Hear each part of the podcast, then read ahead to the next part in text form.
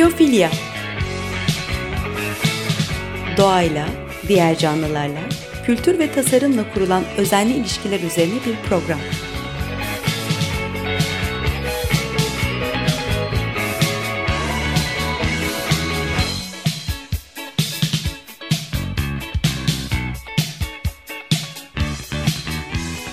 Hazırlayan ve sunan Nurhan Healer.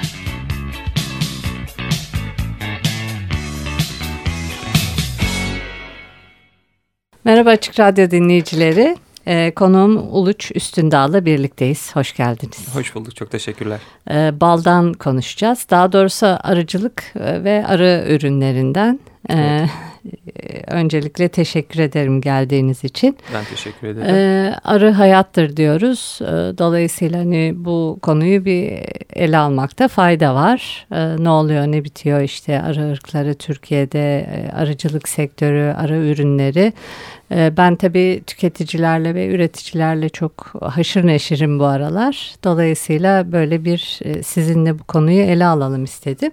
Uluç Bey e, Umay Herbal'dan kendileri organik üretim yapıyorlar. Çok eskiden beri e, Sivas Zara'da değil mi? Dede, evet. dede mesleği. 1950'nin sonlarına doğru öğretmen olan dedem başlamış fenli arıcılığa. O dönemden beri çocukları daha sonra bizler üçüncü kuşak olarak devam ediyoruz. Ee, tabii bana enteresan geliyor doğada arıyı bilmek, doğayı bilmek, bir nevi hayatı bilmek demek. Tabii bir popülasyon yönetiyorsunuz, bir koloni yönetiyorsunuz. Onun hastalıkları, e, verimlilikleri, e, aç kalmaları, tok kalmaları tamamıyla sizin ilgilenmeniz gerekiyor. E, bir koloni yönetmek e, hem eğlenceli, e, bağımlılık yaratan bir şey hem de çok sorumluluk gerektiriyor. Bir can bakıyorsunuz her şeyden önce. E, bu nedenle hem keyifli hem de hassas bir konu. E, geçenlerde bir video izledim. Ee, böyle topluca bir adam kazayla e, arıcılık mesleğini seçtiğini söylüyordu. Bir türlü ısınamamış, ısınamamış. Sonra e, birisiyle bir gün konuşurken demiş ki bak demiş kendini holding sahibi gibi düşün. E, işte bir sürü işçin var. Onlar senin yerine çalışıyorlar ve sen de hiçbir şey yapmıyorsun. Ben de dedim ki hani bu zamana kadar ne sen hiçbir şey anlamamışsın ne de sen. Kesinlikle. Yani bir kovanda yaklaşık 40 ila 50 bin işçi arı var. Evet bunlar çalışıyorlar fakat bir arıcı genel olarak sadece kışın karın çok yağdığı 3 ila 4 ay arasında e, uykuya yatar çalışmaz ama onun dışında 7-8 ay yoğun olarak çalışır. Günlük muayeneleri vardır. Her arıyı tek tek her kovanı tek tek açar bakar. Hastalık durumları, popülasyon durumları, gelişim seviyeleri not alır. Bunlara yönelik aksiyonlar çıkartır ve hareket eder. E, arıcılık genellikle dışarıdan şöyle gözüküyor herhalde. Çok güzel kovanlar orada siz oturuyorsunuz, arılar bal yapıyor. Yılın belli bir döneminde de birkaç haftada o balı alıyorsunuz. Çok hoş bir iş. Fakat çok çok meşakkatli bir iş aslında. Peki nereden başlayalım ee, konuşmaya? Konular ee, çok. Aslında şuradan başlayabiliriz. Arının doğa için öneminden bahsedebiliriz. Ee, genel olarak şöyle bir kanı vardır. Arılar yok olduğu zaman işte dünyada bir ya da iki günlük yaşam kalır diye. Bunun üzerine biraz konuşabiliriz. Birkaç veri aktaralım. Dinleyicilerimiz de kendi e, yorumlarını katabilirler bu konuda. E, aslında arıların doğadaki temel görevi polinasyon yani e, polinin çiçekle buluşması ve çiçekteki döllenmeyi, bitkilerdeki döllenmeyi gerçekleştirmesi. Burada bitkiyle arının arasında, bal arısının arasında karşılıklı bir e, çıkar ilişkisi var diyelim. Arı nektar alıyor enerji için, polen alıyor kendi protein ihtiyacı için. Çiçek ise bunun karşılığında arının döllenmesine e, arının e, döllenmesine muhtaç kalıyor. Arı her çiçeğe temas ettiği zaman polen dediğimiz erkek hücrelerini döküyor e, çiçeğin dişi organına ve bu şekilde bitki döllenmiş oluyor. Aslında bu e, çiçekli bitkilerde görürüz. Sarı, pembe, kırmızı çok güzel renkler vardır ve bizim için zannederiz. Fakat bu aslında arılar içindir. E, hatta bizim sarı olarak gördüğümüz birçok çiçek arının gözünde ortası bordoya yakın kırmızı, uçları ise sarıdır. Çok keskin bir fark vardır aslında arılar için. Bizim gözümüzden daha farklı bir algıları var. Işık dalga boylarını daha küçük dalga boylarında görebildikleri için. Ee, aslında çiçeğin bu kadar güzel olması sadece beni bul demektir bir böceğe.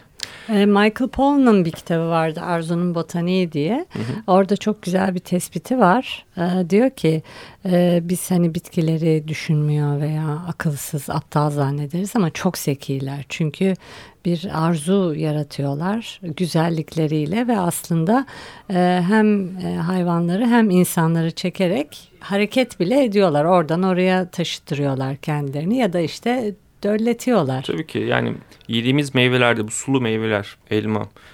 Bu elma meyvesinin sulu ve tatlı olmasının tek açıklaması var. Evet bir hayvan bunu alsın, yesin ve daha sonra bunun tohumunu yani göbeğini bir yere atsın. Aslında buradaki elma ağacının amacı elma vererek kendi tohumlarını etrafına yayabilmesi. Gerçekten dediğiniz gibi çok daha akıllılar. Tahmin ettiğimizden çok daha akıllılar. Ee, biz bu polenleşmeye yani çiçeklerin polenle üremesine aslında polinasyon diyoruz. Ve bu polinasyonun birkaç e, sebebi var, birkaç, birkaç etkisi var. Bir tanesi abiyotik dediğimiz rüzgar ve suyla polinizasyon. Diğeri ise biyotik dediğimiz böcekler, kelebekler, insanlar gibi etkiler. Bu biyotik olan kısım aslında yoğun olan kısım. Ve bu biyotikte de arıların önemi çok fazla. Zira e, zirai ilaçlardan dolayı, pestiselerden dolayı doğadaki böcek popülasyonu giderek azalmakta. Burada bal arılarının şöyle bir avantajı var.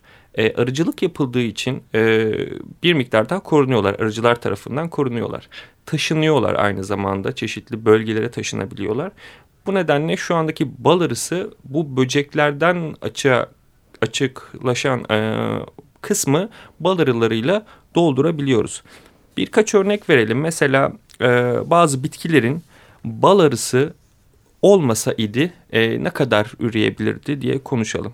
Mesela hepimizin yediği badem bitkisinin şu andaki polenlenmesi yani polinasyon işleminin yüzde yüzünü bal arıları yapıyor. Yani bal arıları ortadan kalktığı zaman artık badem yemiyor oluyorsunuz. Ya da e, elma bal arıları elma üretiminin yüzde doksanını karşılıyor. Bal arıları olmasa yüzde doksan elma üretimimiz ortadan kalkıyor. Bunun gibi havuç, brokoli, karnabahar, ayçiçeği gibi birçok ürün aslında bal arılarına bağımlı durumda şu anda. E, bu nedenle onların var olması e, bizim e, bu yiyecekleri elde etmemizin tek e, sebebi. Bu nedenle de e, yurt dışında e, çiftçiler e, arıcılara ve arılara göz bebeği gibi bakıyorlar. Hatta kovanlar için para bile veriyorlar gelsin çiftliklerinin Kesinlikle. yanında dursun diye. Bizde tam tersi oluyor kovalanıyorlar. Ee, yani şey var özellikle Amerika'da bununla ilgili örnekler var e, çeşitli rayiç bedeller belirlenmiş. İşte kovan başına 100 dolar, 120 dolar, 140 dolar gibi. Efsane değil değil mi bu gerçek? Yok yok hayır bu yapılan e, ortada sözleşmeler var zaten. Hazırlanmış sözleşmeler var. Türkiye'de deneniyor. E, tabii çift tarafında bilinçli olması lazım. Yani hem üreticinin hem de arıcının bilinçli olması lazım. E, yavaş yavaş yapılmaya çalışılıyor. Özellikle Ege e, Trakya bölgesinde denemeler var. Bir sözleşme yapılıyor. E, tarla sahibi diyor ki lütfen arılarını buraya koy. E, ben de bunun karşılığında size kovan başı belli bir bedel belirleniyor. Bu 100-120 dolar idi yurt dışında. Türkiye'de şu anda net bir fiyatı yok. E, bunun üzerinden e, bir e, karşılık bir anlaşma yapıyorlar.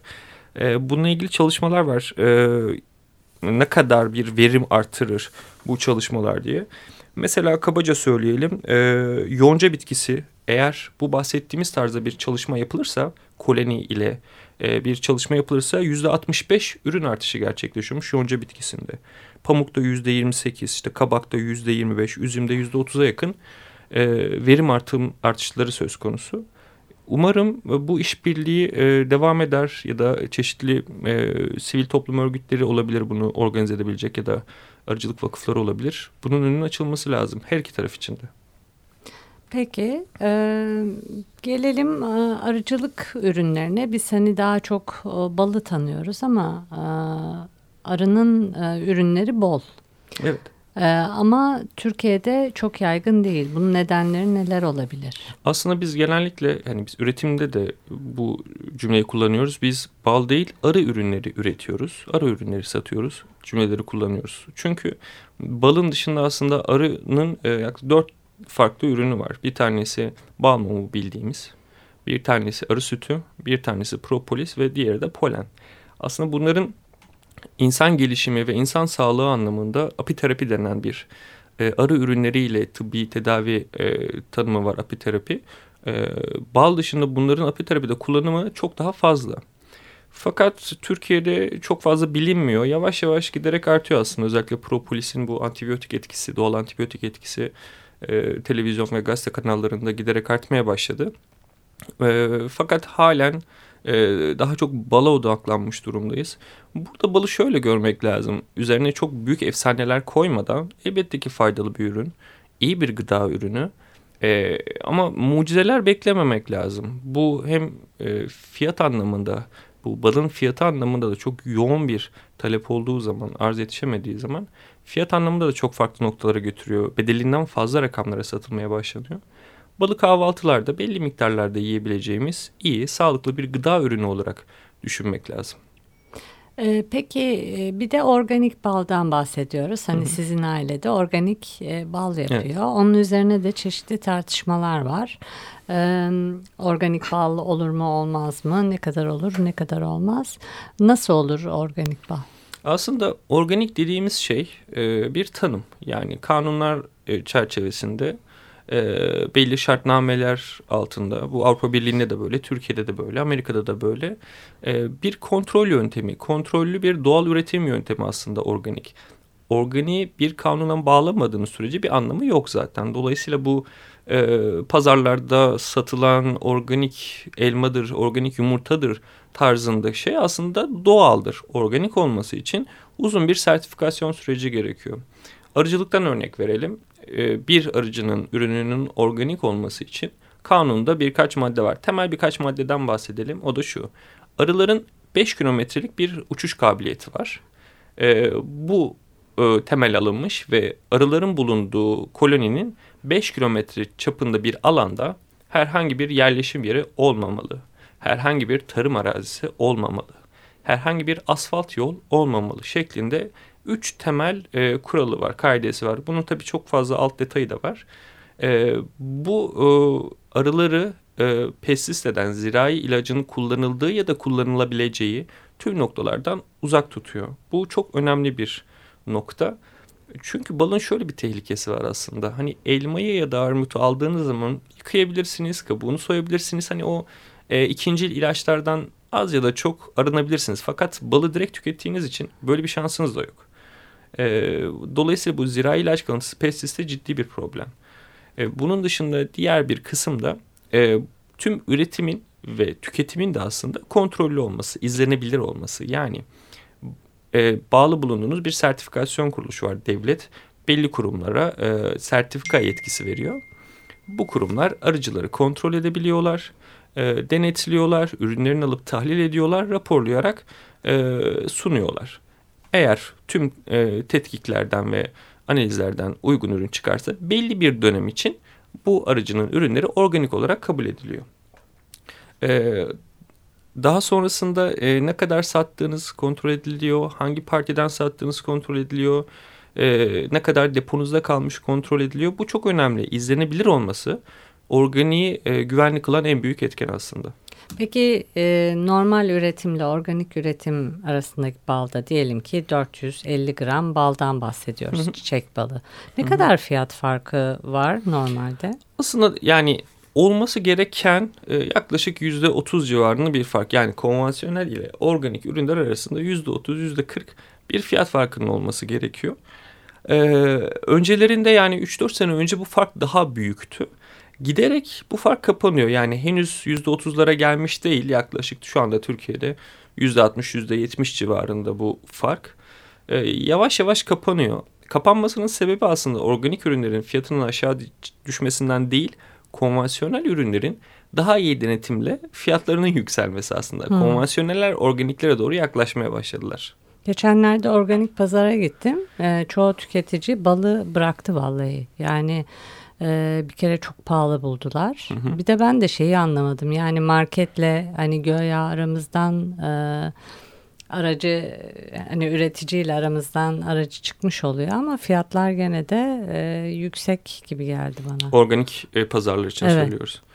E, yani organik pazarlarda üreticilerin dışında, birinci üreticiler dışında bal gibi yani kavanozlanıp etiketlenmesi gerektiği için e, ikincil e, ellerden de ulaşabiliyor organik pazarlara. Yani çünkü çiftçinin direkt e, tezgahından ya da tarlasından çıkartamayacağı ürünler ambalajlanması, etiketlenmesi, paketlenmesi gerekiyor. Ee, bahsettiğiniz fark büyük ihtimalle bundan kaynaklanıyordur. Herhalde sebze ve meyvelerde bu denli bir fiyat farkı yoktur diye düşünüyorum. O, kadar değil evet. Peki bir müzik seçtim. E, Tenedos albümü var. Nikos e, Xidakis'in e, Eleftheria Arvanitaki ile birlikte söylediği e, Pia Melissa diyor. Hangi arı? Hangi arı sana bu balı getirdi diyor. Onu dinleyelim sonra devam edelim.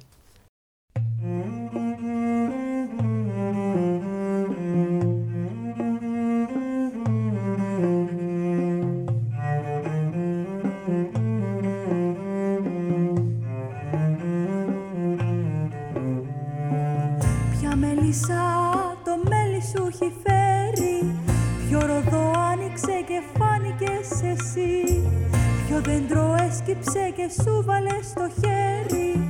Καρπό που τρώγαν μόνο οι θεοί. Κι οι ποτάμοι άνοιξαν τα νερά τους και κάνανε παράδεισο τη γη. Ποιες σκάλες δώσανε σε σένα τα σκαλιά τους κι ήρθανε διπλά μου απόψε οι ουρανοί Ποιος αγγελός σου έδειξε το δρόμο. Ποιο κυπαρίσι έγινε ραβδί. Ποιος γαλαξία σου έδωσε το γάλα. Και λευκοφόρεσε μαζί σου η γη. Ποιος αγγελός σου έδειξε το δρόμο. Ποιο κυπαρίσι έγινε ραβδί Ποιος γαλαξία σου έδωσε το γάλα Και λευκοφόρεσε μαζί σου η γη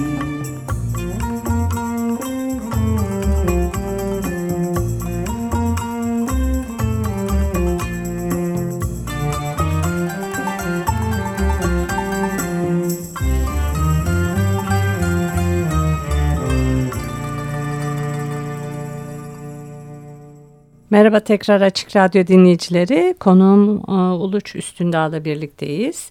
E, kendisi Herbal, e, Umay Herbal'dan.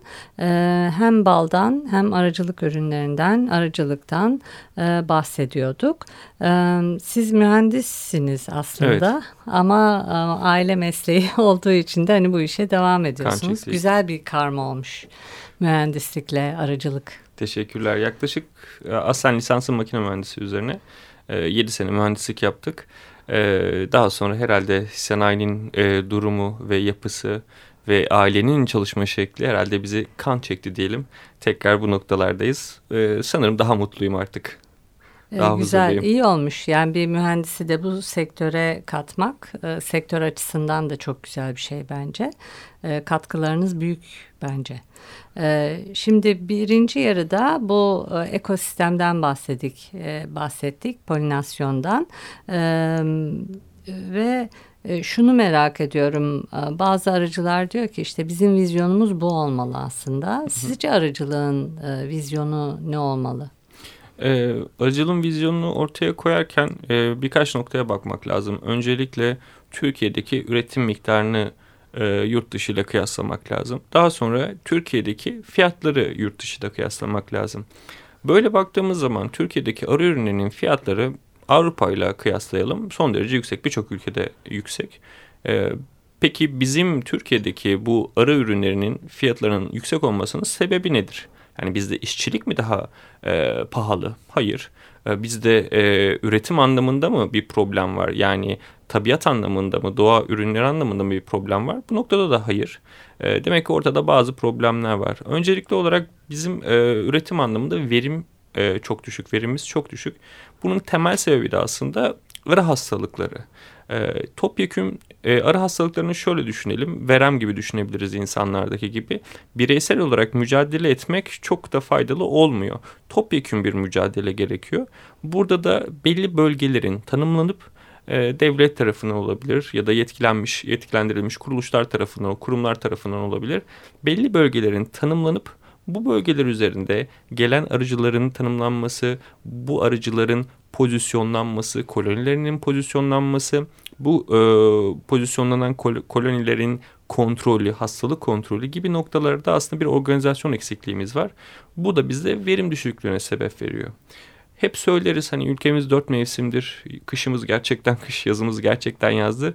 Bunun da bir problemi oluyor bizde. Çünkü e, arılar yani eksi 20 dereceden e, artı 40 derece arasında çalışma ve yaşama durumunda kalıyorlar. E, bunun önüne geçmek için de arıcılarımız gezginci arıcılık dediğimiz mevsimsel göçler yapıyorlar. Bu mevsimsel göçler tabii çok ciddi maliyet gerektiren şeyler. Alan kiraları, bunların büyük kamyonlarla taşınması gibi. E, bu anlamda da büyük bir sıkıntımız var. Demek ki doğru arı ırklarıyla bölgesel olarak çalışmıyoruz. Teknik e, bazı bilgi eksikliklerimiz var arıcılar anlamında. Bunların tamamını topladığımız zaman e, evet arı ürünlerimiz pahalı ve verimimiz düşük. Bunu ortadan kaldırmak için de herhalde bu tanımlı kurumların ortak bir arıcılarla beraber ortak çalışmasıyla projeler üretmesi gerekiyor ve pilot bölgeler yaratmaları gerekiyor. Ne güzel anlattınız. Aydınlatıcı oldu. Peki bir de e, çok tüketiciyle karşılaşıyorum. Hassas tüketiciler, doğayı, evreni suistimal etmek istemeyen e, ve e, arının hayatı boyunca işte çay kaşığının ucu kadar bal ürettiğini duyunca bir tüyleri ürperiyor ve yemeyeyim ben bundan sonra diyor. Hakikaten e, yememeli mi? O anlamda da bir veganlık söz konusu olabilir mi? Şimdi biz hem üretici hem de satıcı pozisyonda olduğumuz için tabii dinleyiciler bilemiyorum sözlerim ne kadar samimi olarak algılayacaktır. Çok kısaca şöyle söyleyelim. Arının yaklaşık 7-8 ay, 7-8 hafta bir ömrü var işçi arıların. Bunun ilk 3 haftasında, birinci haftasında aslında e, diğer yavruları besleyen bir anne gibi, ikinci haftasında bal mumu üreten bir inşaat işçisi gibi, üçüncü hafta kovanı koruyan bir asker gibi dördüncü haftadan sonra da bal toplayan bir işçi oluyorlar. Yani bir arının aslında bal toplama süresi yaklaşık bir ay. Ömrünün yarısında bal topluyor diyebiliriz.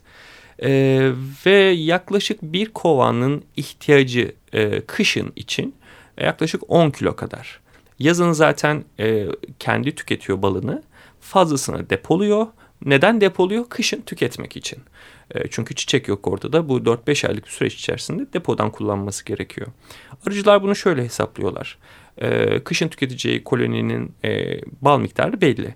Dolayısıyla örnek veriyorum 12 tane çıta var, petek var arının içerisinde.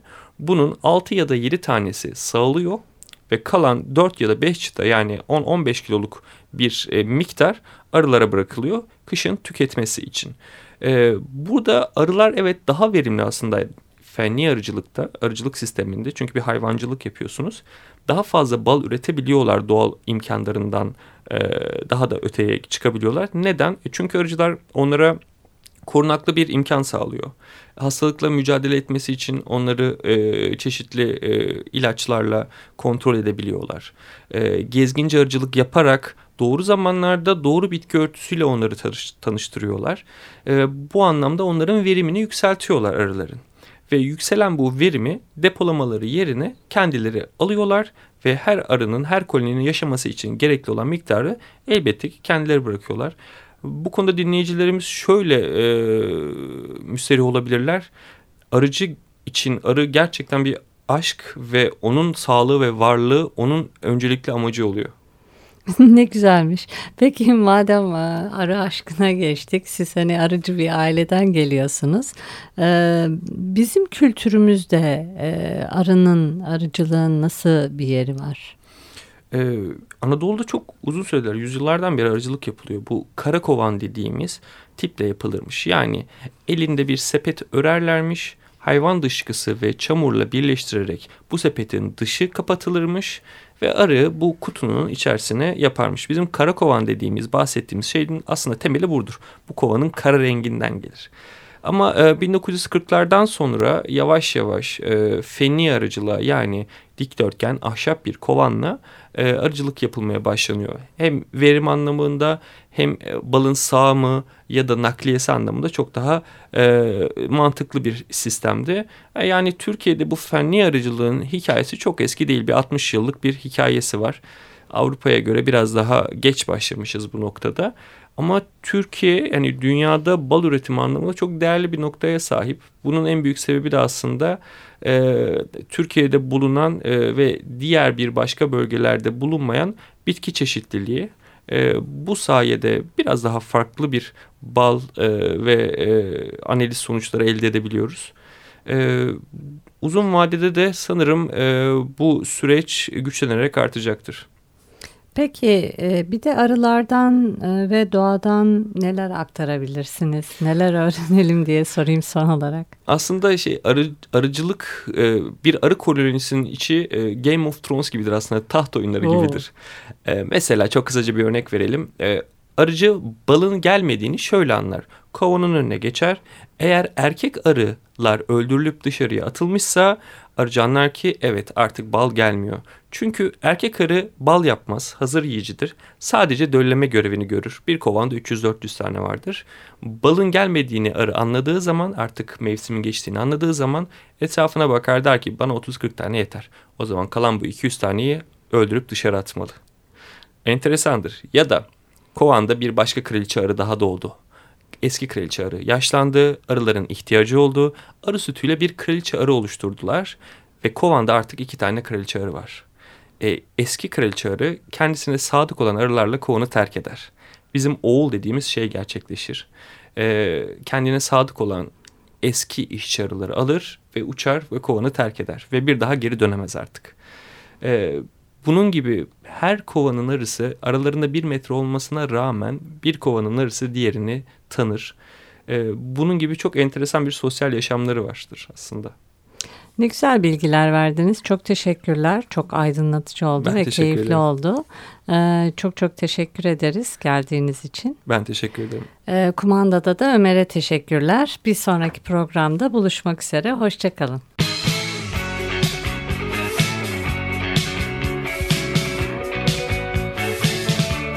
Biyofilya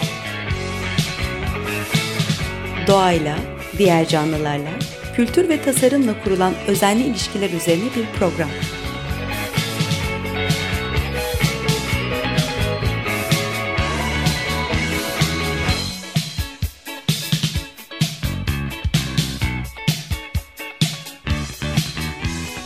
Hazırlayan ve sunan Nurhan Healer.